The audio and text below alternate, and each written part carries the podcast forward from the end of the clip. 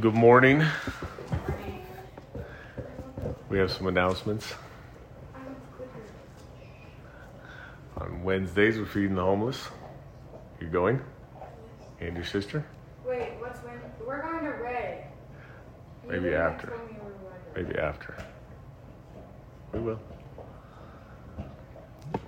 Wednesday or on Thursday. This Thursday is the women's study. 6 p.m. here at the house. This Saturday is the men's study. 9 a.m. here at the house. Next Thursday, the 14th, is youth group. Right?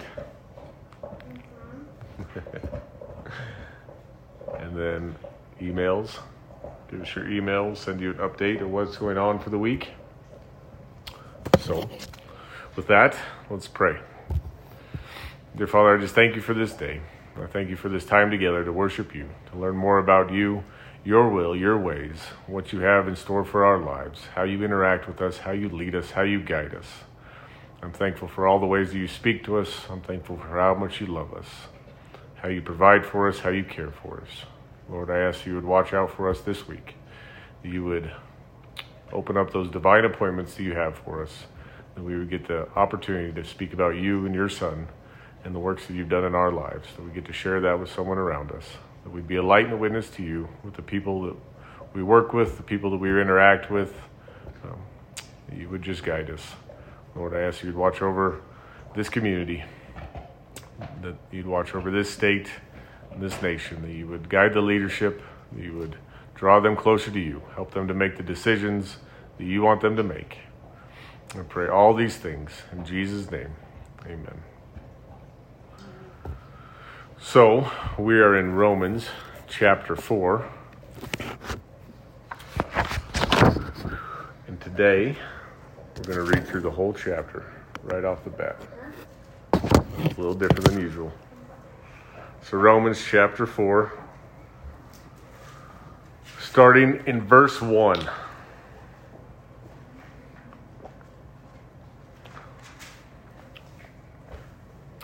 So, here in verse 1, Abraham was humanly speaking the founder of our Jewish nation. What did he discover about being made right with God? For if good deeds had made him acceptable to God, he would have had something to boast about. But that is not God's way. For the, the scripture tells us Abraham believed God, and God counted him as righteous because of his faith. When people work, their wages are not a gift, but something they have earned. But people who are counted as righteous, but people are counted as righteous not because of their work, but because of their faith in God who forgives sinners. David also spoke of this when he described the happiness of those who are declared righteous without working for it. Oh, what a joy for those disobedience is forgiven, whose sins are put out of sight. Yes, what a joy for those record the Lord has clean has cleared of sin. Let me repeat verse 8 again because that one's important.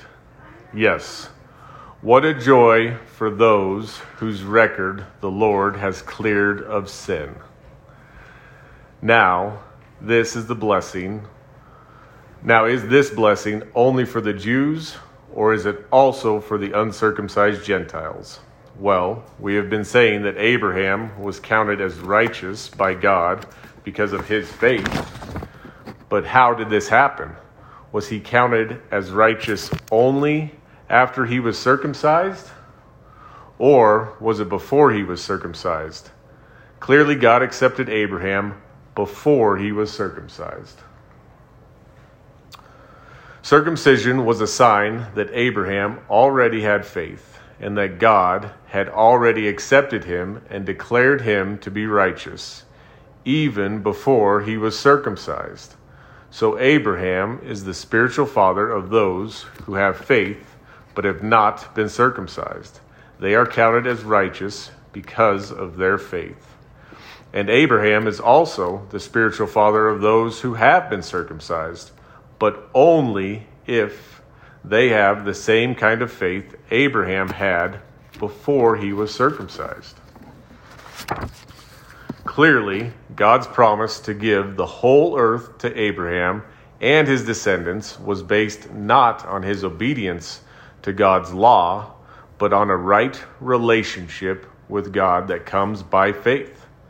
If God's promise is only for those who obey the law, then faith is not necessary and the promise is pointless. For the law always brings punishment on those who try to obey it. The only way to avoid breaking the law is to have no law to break. So the promise is received by faith. It is given as a free gift, and we are all certain to receive it. Whether or not we live according to the law of Moses, if we have faith like Abraham's, for Abraham is the father of all who believe.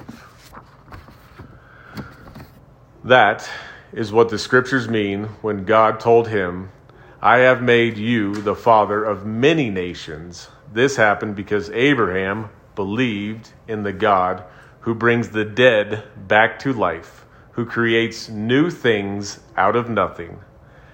Even when there was no reason for hope, Abraham kept hoping, believing that he would become the father of many nations. For God said to him, That's how many descendants you will have. And Abraham's faith did not weaken, though at about the age of a hundred years he figured his body was as good as dead, and so was Sarah's womb. So I'm going to repeat verse 19 because that's another key verse here.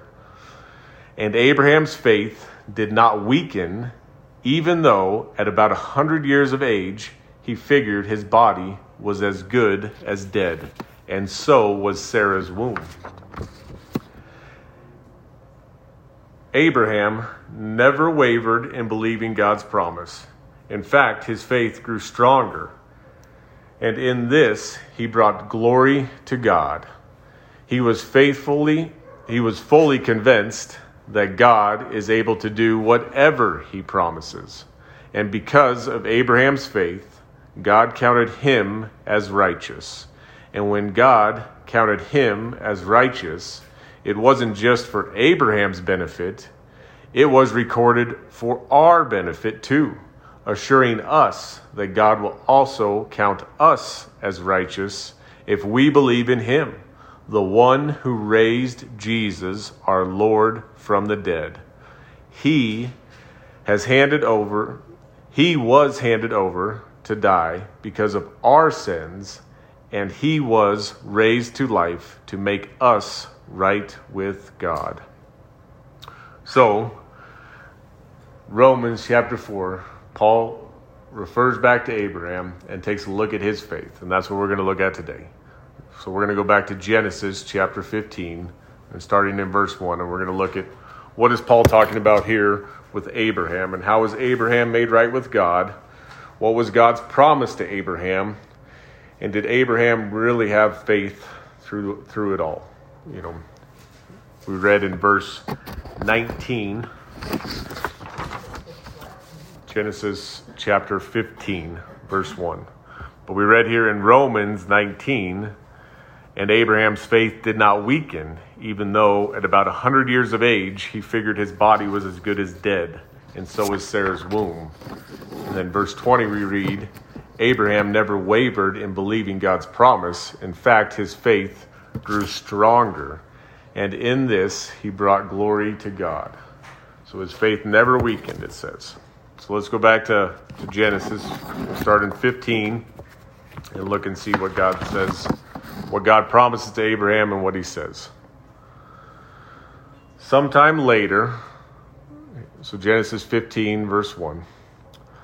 Sometime later, the Lord spoke to Abram in a vision and said to him, Do not be afraid, Abram, for I will protect you, and your reward will be great.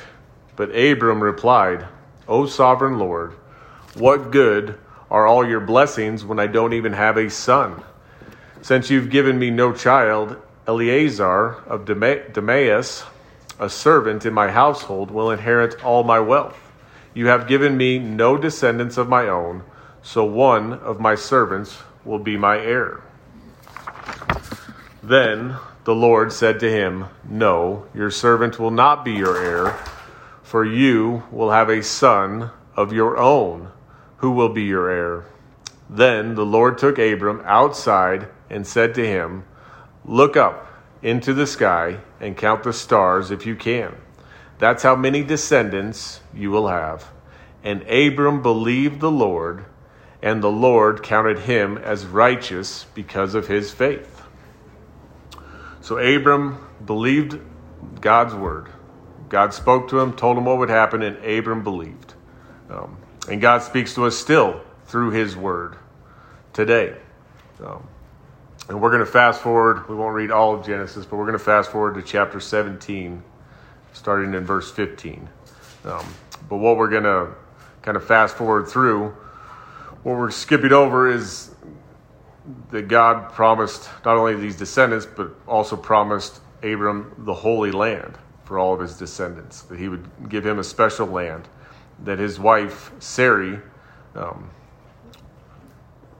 came up with this plan that they got older and they're going to help God out and they're going to have a child through her servant Hagar, and that would fulfill God's plan. You know, they tried to figure, well, God must have got this wrong, so he needs our help.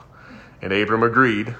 Um, and then we read about the aftermath and the turmoil that takes place between Sarai and Hagar. Um, Abraham did have a son through Hagar, named him Ishmael, when Abraham was 86 years old. Um, the Lord returned to Abram when he was 99, promising him countless descendants and to be the father of many nations. Um, and at that point, he changed his name to Abraham, making an everlasting covenant with Abraham and his descendants, promising Abraham the Holy Land again, his descendants that would be their possession forever um, and marking this covenant with the sign of circumcision. And then we're going to pick it up here in Genesis 17, starting in verse 15. So then God said to Abraham regarding Sarai, your wife, her name will no longer be Sarai.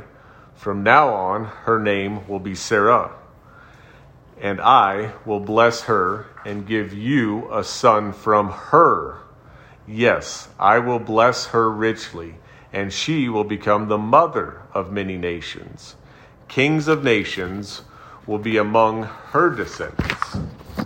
Then Abraham bowed down to the ground, but he laughed to himself in disbelief.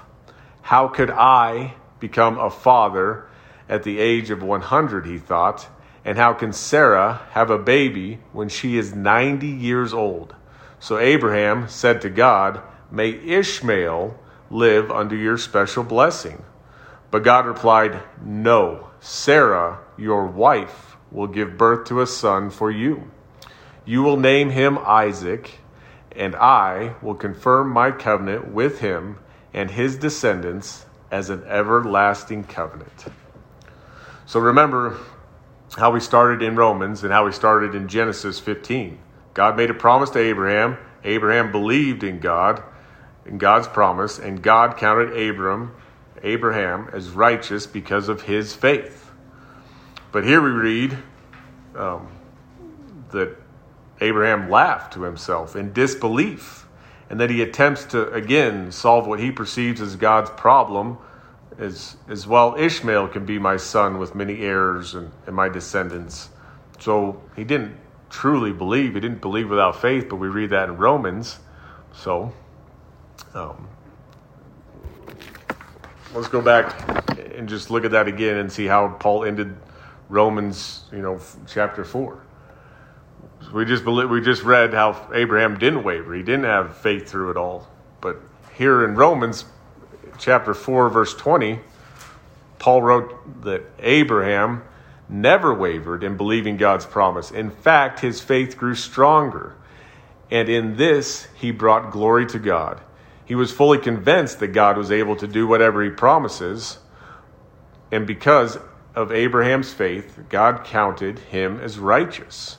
And when God counted him as righteous, it wasn't just for Abraham's benefit, it was recorded for our benefit too, assuring us that God will also count us as righteous if we believe in him, the one who raised Jesus, our Lord, from the dead.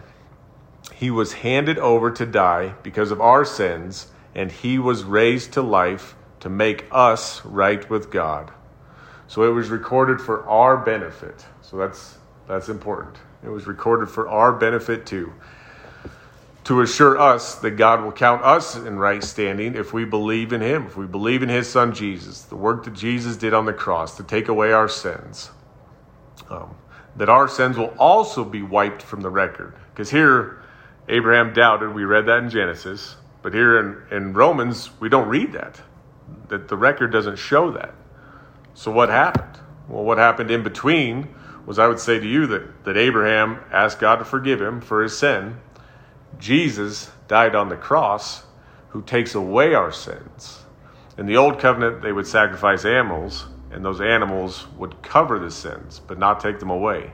The sins weren't removed until Jesus died on the cross, the perfect sacrifice to take away our sins. He removes them, and He removes them from our record, and God proves this. This isn't a contradiction in the Bible. God is proving what he said he would do by writing the record in Romans here through Paul and explaining that Abraham was counted as righteous. He doesn't look at Abraham's sins because they were forgiven, they were removed from his record. So that's, I mean, just proof that God does what he says he's going to do. Oh. And it's the same goes for us our sins will also be wiped from our record. Um,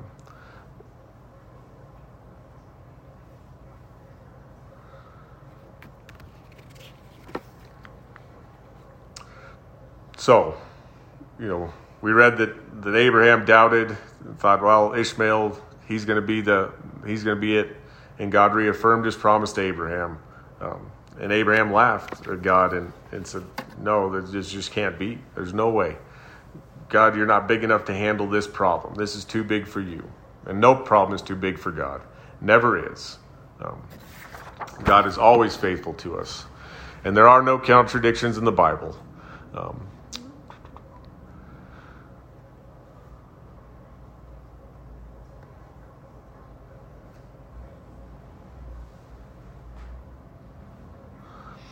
so we can be assured the same thing for us that God will remove our sins, wipe it clean from our record, never to be brought up again, you know, for all of eternity. That when we repent of our sins and we believe in Jesus and we ask for forgiveness, that God makes that makes it very clear, and He proves it to us here in writing the book of Romans through Paul, using Paul to write it. These are God's word that He does what He says He will do.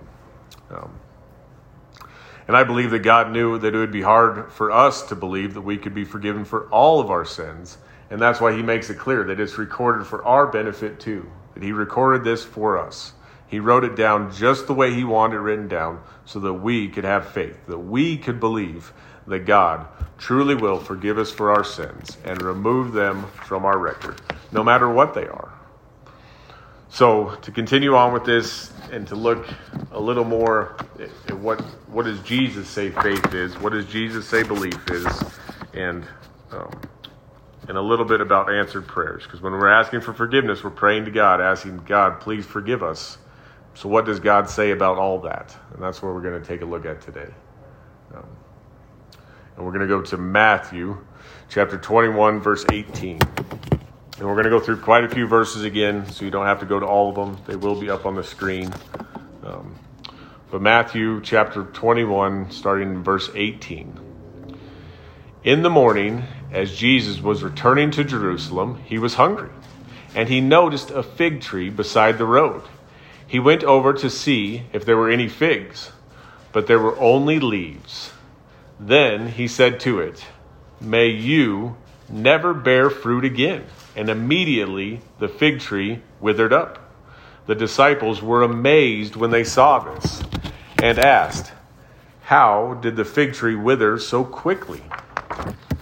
Then Jesus told them, I tell you the truth. If you have faith and don't doubt, you can do things like this and much more. You can even say to this mountain, May you be lifted up and thrown into the sea, and it will happen. You can pray for anything, and if you have faith, you will receive it. So here the disciples get fascinated with Jesus' power over something tangible in this world. Um, but don't get caught up in that. That's not what this is about. Because we often get caught up in the same. Oh, look at the power he had over this fig tree. Look at the power he had to do these things. You know, oh, he's saying that I can do those same things. I can have power over tangible things in this world. But that's not what Jesus is saying here. Jesus is not saying that if you have enough faith and you don't doubt that you can pray for the Rocky Mountains to be lifted up and thrown into the sea and it will happen. That's not what he's saying. Jesus is speaking figuratively here. Much like when Jesus talks about if your eye causes you to sin or your hand causes you to sin, remove them. He's not speaking of self mutilation. Jesus is speaking of the severity in which we must remove sin from our lives. You know, if alcohol causes you to sin, don't spend time with people that drink. And don't and that could be removing yourself from lifelong friends, from from other things like that. Um, but Jesus was speaking metaphorically there when he talked about removing your eye or your hand from you if they cause you to sin, and he's speaking metaphorically here. He's not saying that you're literally going to pray for a mountain to, to be thrown into the ocean, but I would say that metaphorically he's speaking about the mountains in our lives um, and that God can remove them when we ask. Now, this people also get caught up in this. Oh, pray for anything and you'll receive it. Well, again, we went over this that you can't just take one place in the Bible and make a doctrine out of it. Um, and and kind of one example of that, and this is not in the notes, and so it won't be up on the screen, but in Matthew chapter four, where Satan tempts Jesus in the wilderness, he tempts him and Satan, um, every time that Satan tempts Jesus, Jesus answers with God's word, with the scripture. No, the Bible says this. No, God's word says this. No, God's word says that. But one of the times that, that Satan tempts him, Satan uses God's word himself. It says, well, doesn't God's word say this? Um, that so in, in, Matthew 4, verse 5, then the devil took him to the holy city of Jerusalem, the highest point of the temple and said, If you are the Son of God, jump off. For the scriptures say, He will order His angels to protect you, and they will hold you up with their hands, so you won't even hurt a foot on a stone. Jesus responded, The scriptures also say, You must not test the Lord your God. So Jesus doesn't just look at the one verse, he looks at the whole Bible, the whole counsel of God as we're to look. He gives us that example. So while Satan tried to take one place in the Bible and manipulate it for his glory, which we're never to do, and we're never to do the same either. We're never to take one verse and manipulate it for our glory. All glory is to go to God. All glory belongs to God. Um,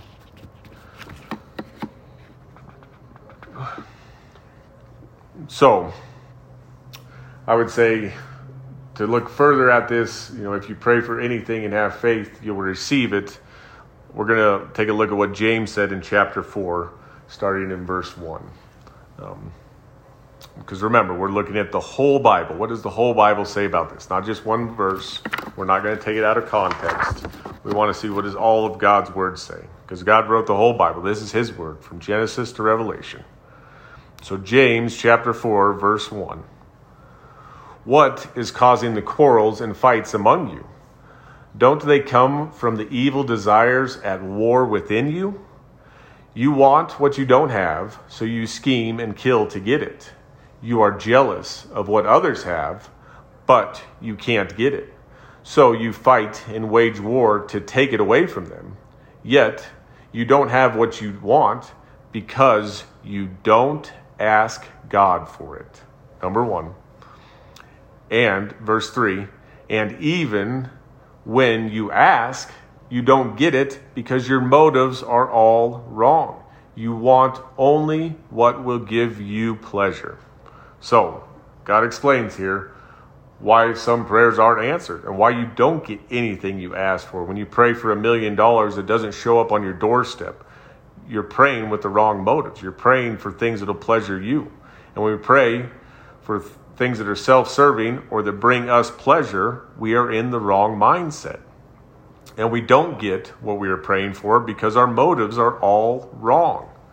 So, now that we've established that, the, this isn't an, an open ended thing, let's go look at some other times where Jesus tells us that he will give us anything we ask for. Because there are, he, is being truthful to his word, but when we look at the whole word, and he gives us a couple places that we'll kind of focus in on.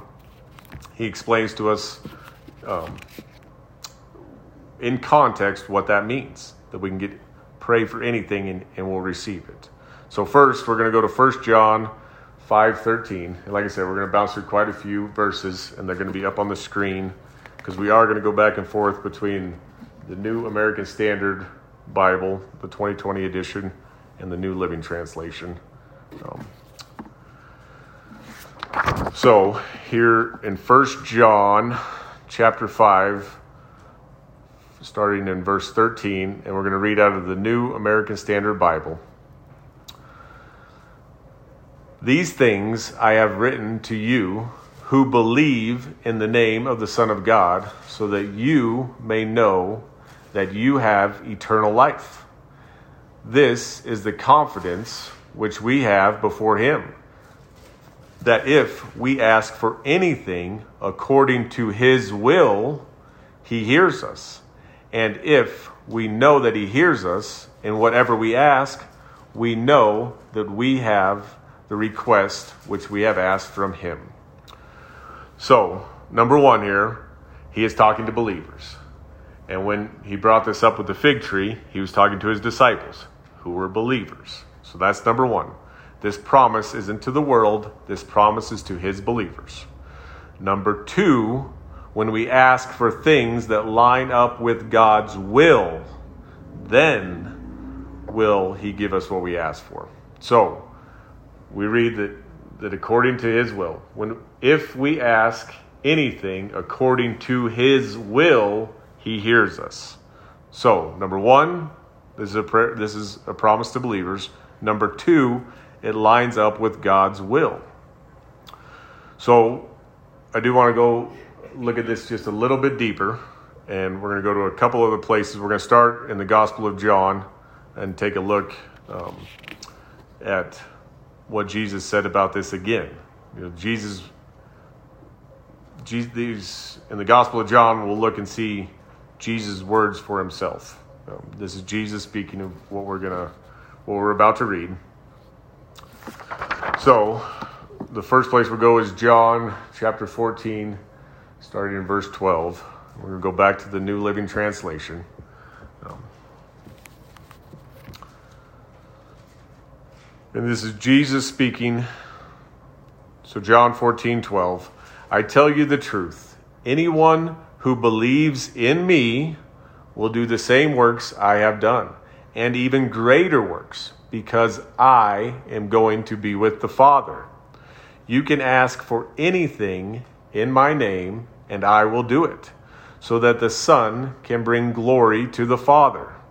Yes, ask me for anything in my name, and I will do it. If you love me, obey my commands. So again, he's talking to believers. Anyone who believes in me will do the same works and then asking for things that will bring God glory, that requests that line up with God's will. We're always to bring God glory. All the glory is always God's. It, he owns it. It's His. It's never ours. It's never ours to take. It's never ours to share in. All of the glory goes to God. So that's God's will for us to bring Him glory. Um, and we can ask for anything in Jesus' name, and He will do it. That's what it says but believers and lining up with God's will. Um, now, I find it interesting here. We'll look here, and we'll look also in John chapter 15, and Jesus lays, lays out the same format. But verses 12 through 14 are a paragraph. And the way paragraphs work, that's an independent thought. But then starting the next paragraph, you know, if you love me, obey my commands. And he explains this further in 15, in chapter 15, which we're about to go to. But the same thing. He gives this promise that you can have anything you ask for when you're believers and it lines up with God's word. But then he reminds us that if we love him, obey his commands. And I think that that's important. Um, and I kind of wonder if, you know, the Bible wasn't originally written in paragraphs like we write it today, but I, I really do wonder if that thought there, if verse 15 should be part of the paragraph above it. But that's just a, a side note, something that, that I think about. Um, so we're going to jump one chapter over to John chapter 15, verse 7. And this is again Jesus speaking.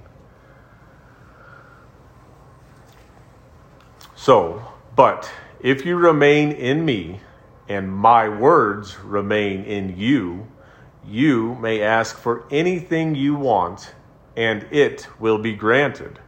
When you produce much fruit, you are my true disciples. This brings great joy to my Father.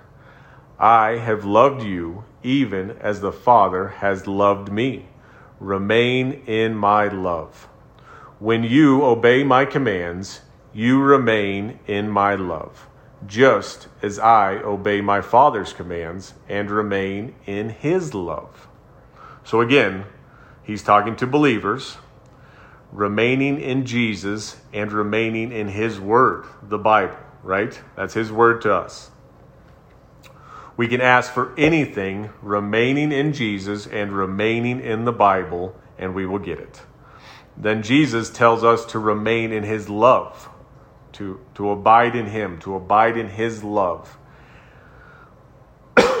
and explains that remaining in His love means obeying His commands. If you love me, you'll obey my commands. And where are His commands found? In His Word.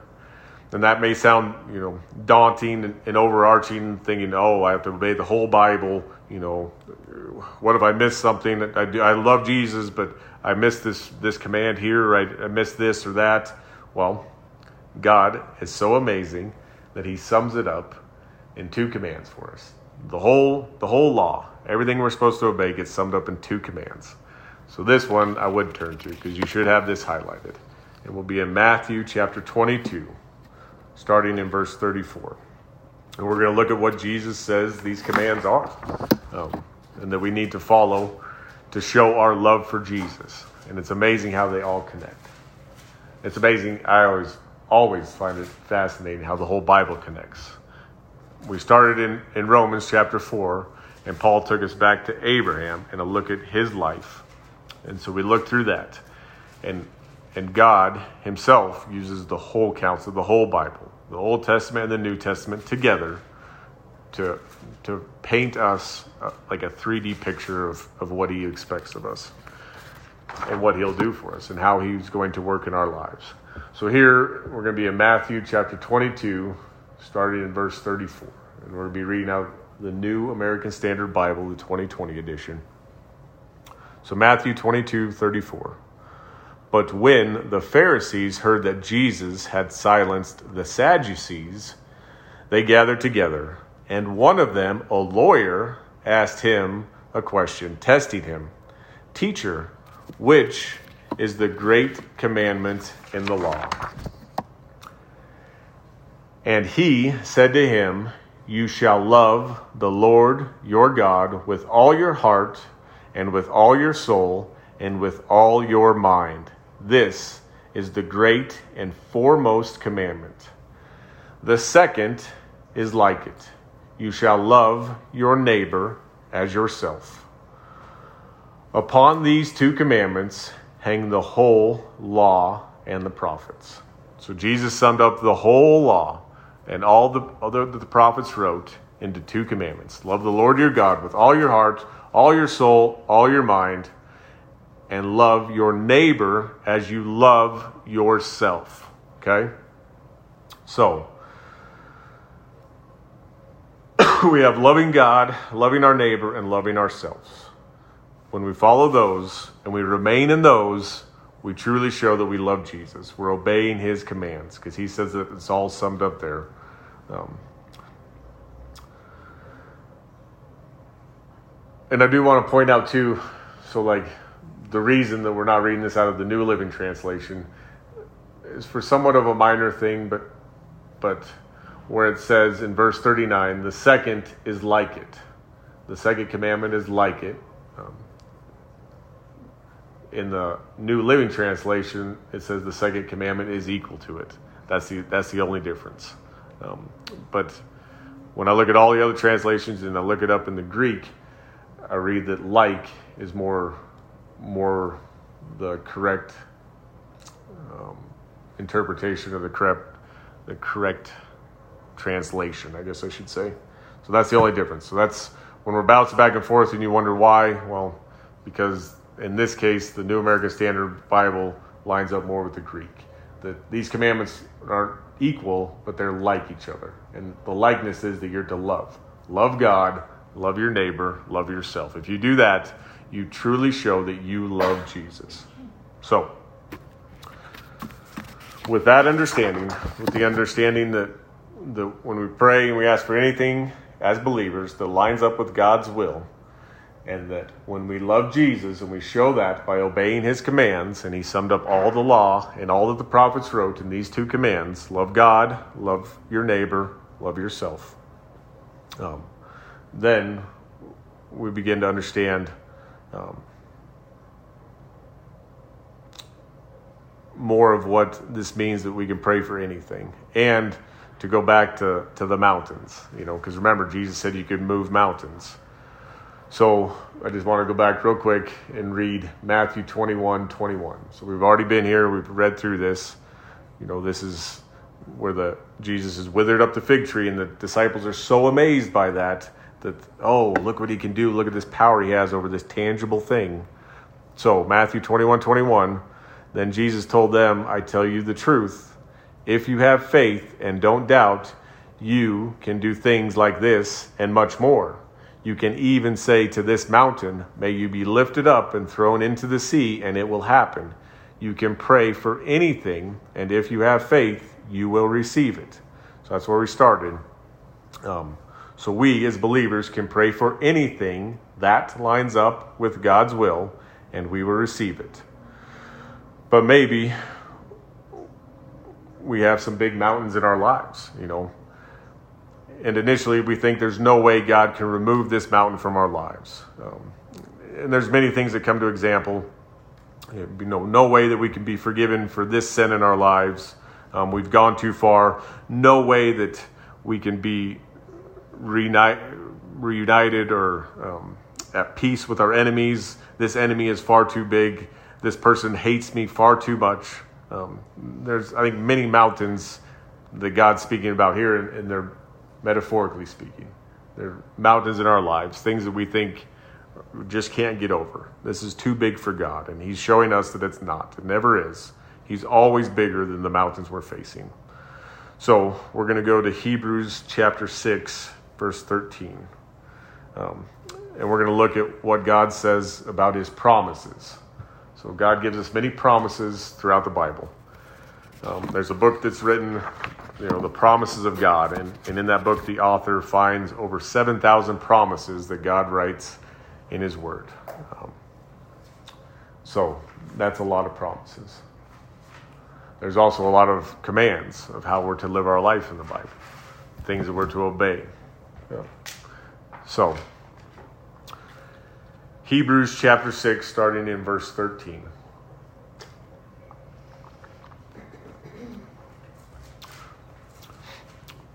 For example, there was God's promise to Abraham, since there was no one greater to swear by. God took an oath in his own name, saying, I will certainly bless you, and I will multiply your descendants beyond number. Then Abraham waited patiently, and he received what God had promised. Now, when people take an oath, they call on someone greater than themselves to hold them to it. And without any question, that oath is binding. God also bound himself with an oath so that those who received the promise could be perfectly sure that he would never change his mind. God would never change his mind. Verse 18. So God has given both his promise and his oath. These two things are unchangeable because it is impossible for God to lie. Therefore, sorry. Therefore, we who have fled to him for refuge can have great confidence as we hold to the hope that lies before us. This hope is a strong and trustworthy anchor for our souls. It leads us through the insert the it leads us through the curtain into God's inner sanctuary. So here we read God never changes his mind on our salvation. God never changes his mind if he will forgive our sins. God never changes his mind that he will wipe the sins from our record. God never changes his mind that he loves us so much he sacrificed his one and only Son for us. Jesus never changes his mind that he loves us so much that he would willingly die on the cross for our sins. God gives us his promise and his oath. God cannot lie. God's hope is not like the worldly hope that we read about. It's not a hope, I hope I win the lottery. God's hope is a guarantee. And we see that here. That God's hope is a guarantee that we can have this great confidence that we can hold to the hope that lies before us. This great confidence, this guarantee that God is going to do what he says he is going to do. And remember, the hope that we have is not like the worldly hope, much like the peace that Jesus gives is not like the worldly peace, not like the peace that the world is searching for. The peace that the world is searching for is this absence of conflict, and that's not what Jesus talks about when he says, I give you peace. The peace Jesus gives us is the peace to walk through the conflict, to walk through the chaos with a sense of peace um, that's only explainable by His work in our lives. So now we'll finish up here and we'll look at some of God's promises to us. We're going to start, we're going to go through quite a few of them. Um, so you don't have to, well, actually, we're going to go through four of them. So you don't have to go to them, they'll be up on the screen. But I will start in 1 John chapter 1, verse 19.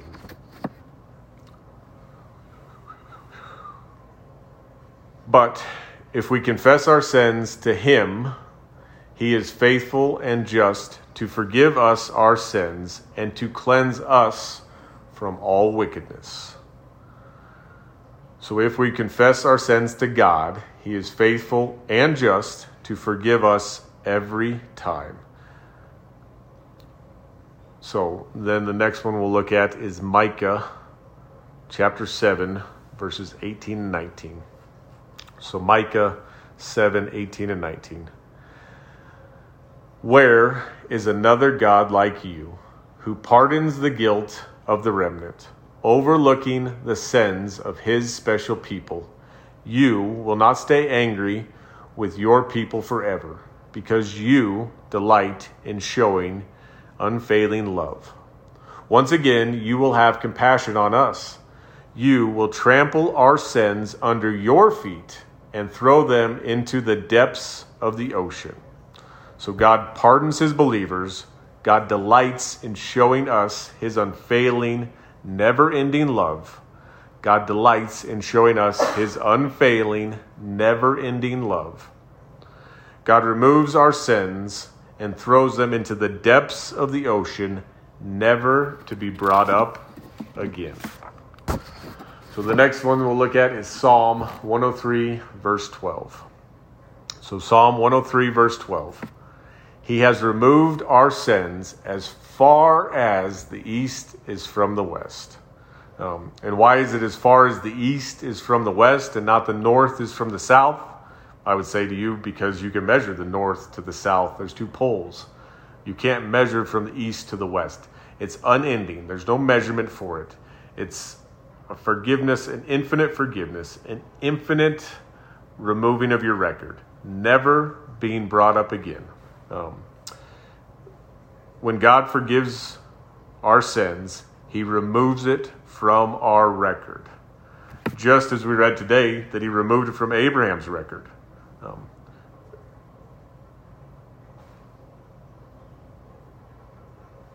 this prayer, so we've talked about when we pray, when we ask God for anything as believers that line up with his will, that he will grant it to us.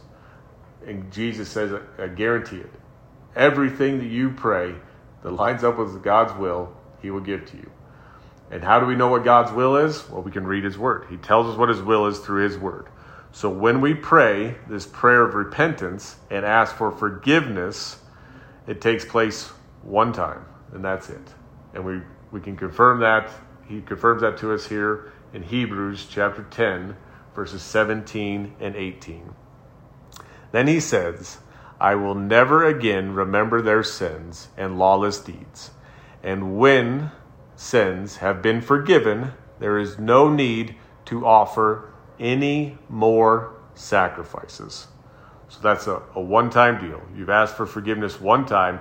Jesus guarantees it. When you ask, as a believer, it lines up with God's word, He will do it. God, please forgive me for this sin. He forgives, guarantees it. You have that great, confident hope, that guarantee that He will do what He says He's going to do. And it's one time thing. You pray one time, ask Him to forgive you for your sins, and He will do it. No more sacrifices are needed. No more sacrifice of prayer is needed. Um, this is not like when Jesus teaches us in the parable of the widow and the judge that if you continue, she continues to ask the judge for, for a just ruling, and he, he finally gives it, and we're told that we're continually to pray. That's not what Jesus is talking about here. It's a one time deal for our sins. One time we ask for forgiveness, done, sealed never to be brought up again. Our record is wiped clean, like it never happened. Um, so, some other things that, that God promises when we ask, He will grant us every time. When we ask God to help us to love our enemy, He grants us our request every time. When we ask God for wisdom, He grants us our request every time. When we ask God for God's will to be done in our lives, He grants us our request every time. And when we, as believers, pray and it lines up with God's will, God's word, God grants our request every time. When we ask God to forgive us of our sins, no matter what they are, He grants our request every time. The first time we ask, isn't our God awesome? And that is the end of our study. Do you have any questions? No, I just think it's really awesome because I feel like that's kind That's of way through it. Oh, yeah. Oh, yeah. Well, I just think it's so amazing. How do we end up here? You know, so we end up in chapter 4, and what is Paul pointing to? He's pointing to the forgiveness of Abraham. That, And I, and I find it, and I really like it because that forgiveness, he says, he always had faith. And it's like, uh, in our minds are going, I didn't. It's like, uh, it never happened. Never Yeah. happened. Yes. happened. Yep. And so our doubts, our unbelief, we can ask forgiveness for those, and it's wiped clean from our record. Now, it doesn't. The Bible doesn't take us anywhere where we read specifically that Abraham asked God, "Forgive me for my doubt and unbelief." There, but you know, it's kind of like a like an algebra equation: two plus x equals six. Well, I, I know the answer, and I know part of what happened, and and I can logically conclude what the answer is. You know, two plus x equals six, x equals four, and and, and while Abraham sinned, and God says through His Word, when we ask for forgiveness, He removes it from our record. And when we read in the New Testament, it's not there. I'm going to conclude that Abraham asked for forgiveness for his sins, and God did what He said He would do. He removed it from His record. He cleared us of that. It's really crazy because when I was talking to mom, I said, it's forgiven as is the east is to the west. I didn't know that was a song. Oh, I have no idea. I just said it. When I was talking to Oh, mom, yeah. You didn't? I, I didn't realize that that was, I know, I didn't. I mean, I heard like the song and da da da. I didn't realize it was That's on the Matt's leg. songs. Yeah. Huh? That's what's on his leg. I, Yeah, I that's didn't, tattoo- that's I'm tattoo. I didn't realize it. I, I just was, I heard it, and so I just said it. Oh. Well, I thought you knew that's where why when you said it. No, I didn't. She said it, Isn't Mom. that Oh, yeah. crazy? Oh yeah. Yes, I said to her, I said, forgiveness is I when was we like, well, forget about all of this, and I said Let's just move exactly that. Oh, And. I said, we need to go from today on, you know, I have to remind myself of that. Oh, Well, yeah. yeah, but then I'm gonna like, I need to elaborate on Hebrews ten, seventeen through eighteen. That's what I like. Go for it. Well, no, I just said, oh, if you, the what, well, let's go to it really fast. Sit down. Cause I'm like, oh, We will go soon, my dear. Okay. Don't you worry. We're gonna jump and run here in a minute. So then he this is, says, and I had this highlighted, which is crazy, cause Yeah. then he says, I will never ever remember their sins and lawless deeds. Yeah, awesome. And then, and when sins have been forgiven, there is no need to offer any more sacrifice. you know, it's a one-time deal. So which is crazy, because again, when you said that, then I go like right to what Yes. he says, like, well, Yeah, which is crazy. I Yes. have that highlighted. like we were praying. We did, we You know, prayed as I mean, we were holding hands, and I was just uh-huh. saying Jesus' name over and over and over. And you kept saying, "Remember what Matt prayed over us." Yeah. You know? Remember when he prayed over us and just I still walked away feeling unfortunately, yeah. Oh, not good. No, I but don't we just need to- why. I, So there's only two prayers that I, I know of that are a one-time deal. You pray them once and it's done. One is the prayer of salvation. You pray that once and it's done. And the second is a prayer for forgiveness of sin. You know, whatever that sin is, you ask it once and it's done. Yep. Most other things, though, he tells us to continually ask for, um, like wisdom. You know, if you need wisdom, ask for it. He'll give it to you abundantly. But it's not a one-time deal. You know, usually I pray that every day. God, please give me wisdom. The other thing I pray for every day is God, please give me patience. Please give me patience. Over and over again. I need you every minute of every day. Please give me patience. Because that's a big one. So most things we're to pray over and over and over again. But the two that I know of that we're not is one for salvation and two for forgiveness of our sins. And that's it. It's a one time deal. And I think it's amazing. And he makes it clear here. The salvation, he makes it clear in other places. But here he makes it clear there's no more need for more sacrifices of prayer. That's what prayer is. It's sacrifice of our time to, to worship God, to, to come to him. We're in need of him. We don't need to we don't need to spend our time or sacrificing any more asking for forgiveness of sin because it was done. It was taken care of on the cross one time. Jesus didn't get crucified over and over and over again. It was a one time deal for the forgiveness of our sins. And our, the prayer is a one time thing. And that He is does what He says He'll do. 100% of the time, He forgives us for our sins every single time. And Is it's that why they say the blood of Jesus covers? covers. Takes away the sins. So it the, doesn't say covers because Oh, we'd have to go look that up. The animals that sacrifice was to cover the sins. Yep. And so is it his is cover the sins or take away? The take away the sins. He So takes away the sins of the world. Because I've heard it say covered. Well, we can look up. says covered. I We can do a study and see. I'm But- just, I think I But the difference is heard it. Yes. when we look at the whole the whole counsel, all of God's word, the Old Testament, the sacrifice of the animals covered sins. It didn't remove the sins for the people. It covered the sins. And Jesus, when he died on the cross, he Oh, yeah, takes yeah. away our sins. Yeah, so it does, okay, yeah, in the, okay, in the so old covenant, Yes, yes, the old covenant. it's covering. Yes. And now it's And taken now, in the away. new covenant, Yes. That's it's very taken. Yes. Yes. Yeah, it's taken. Yeah, I was thinking. that. I'm Yeah. Are you freezing? That's true. I'm not really freezing. Oh, I thought I was like, Which is amazing because I'm usually I know, I was like, So let's jump and run. Do you have any prayer requests? Let's- Yes, have prayer.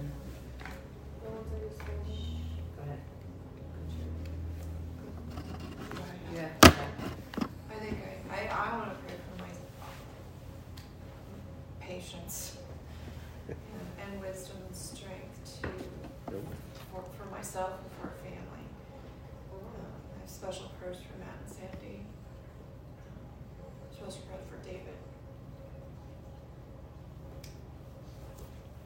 I'd say the same. I think last week, David, I don't know what happened, but it just weighed on my heart pretty heavy. And I'm still pretty emotional about it. I'm not sure. I think, I think there's so much being said here that I wish and I pray in my heart that he could hear and see. Well, I think I Matt. send him an uh, email. He sends him an email. Good, because my understanding, and I know it was how we were raised, was that we can't be forgiven. And I never understood understood that. So, Oh yeah. There's a lot of misconceptions, and that's what the, that's what the enemy tries to do. Take one part of the Bible, oh, this is what, you know, and twist it around. And we saw where Jesus said, no, the Bible says this. When I look at the whole Bible, this is what it says. Oh yeah. So, no, I emailed Greg and David. They both get it. I don't know if they listen to it, but they get it. So, okay, well let's pray. Dear Father, I just thank you for this day. I thank you for this time to come together to worship you, to learn more about you, your will, your word, the plan and the purpose that you have in our lives, how you lead us, how you love us, how you guide us, how you provide for us, how you care for us. Lord, I ask you would watch over Matt and Sandy. I ask you would watch over Matt's needs. You bring healing to them. I ask you would um, bring healing and comfort and guidance for Tim. Lord, I ask that you would bring comfort to Austin, to Joey, and to Chris. You would draw them close to you, bring them to come to know you. Lord, I ask you would bring patience and wisdom and strength to Cherry and to, to everyone in the family that they can go through what they're going through, knowing that you're in control. That this mountain isn't too big for you to handle. Um, while we might not understand the timing or the ways, we know that your way, your works is always perfect. Your timing is always perfect. Um, Lord, I ask that you would watch over David. You would bring peace to David. Bring David to come to know you, to receive you into his life. I ask that you would guide him. I ask you watch over Greg. You guide him also. And everyone else in the family. You would guide Leanne and Aaron and Julie and Randy. You would just bless them all. Lord, I ask you to watch over this fellowship here, watch over our community. Help us to receive you, to be a light and a witness to you when we leave here, all throughout the week, to love you, to spend time in your word and in prayer. Lord, I ask that you would watch over the sheriff's department here, the police department in Elizabeth, and all the surrounding police departments and sheriff's departments around us. You would protect them physically, you would also protect them spiritually, protect their families, that you would draw them closer to you. Thank you for all you do in each of our lives. It's in Jesus' name I pray all these things. Amen. Get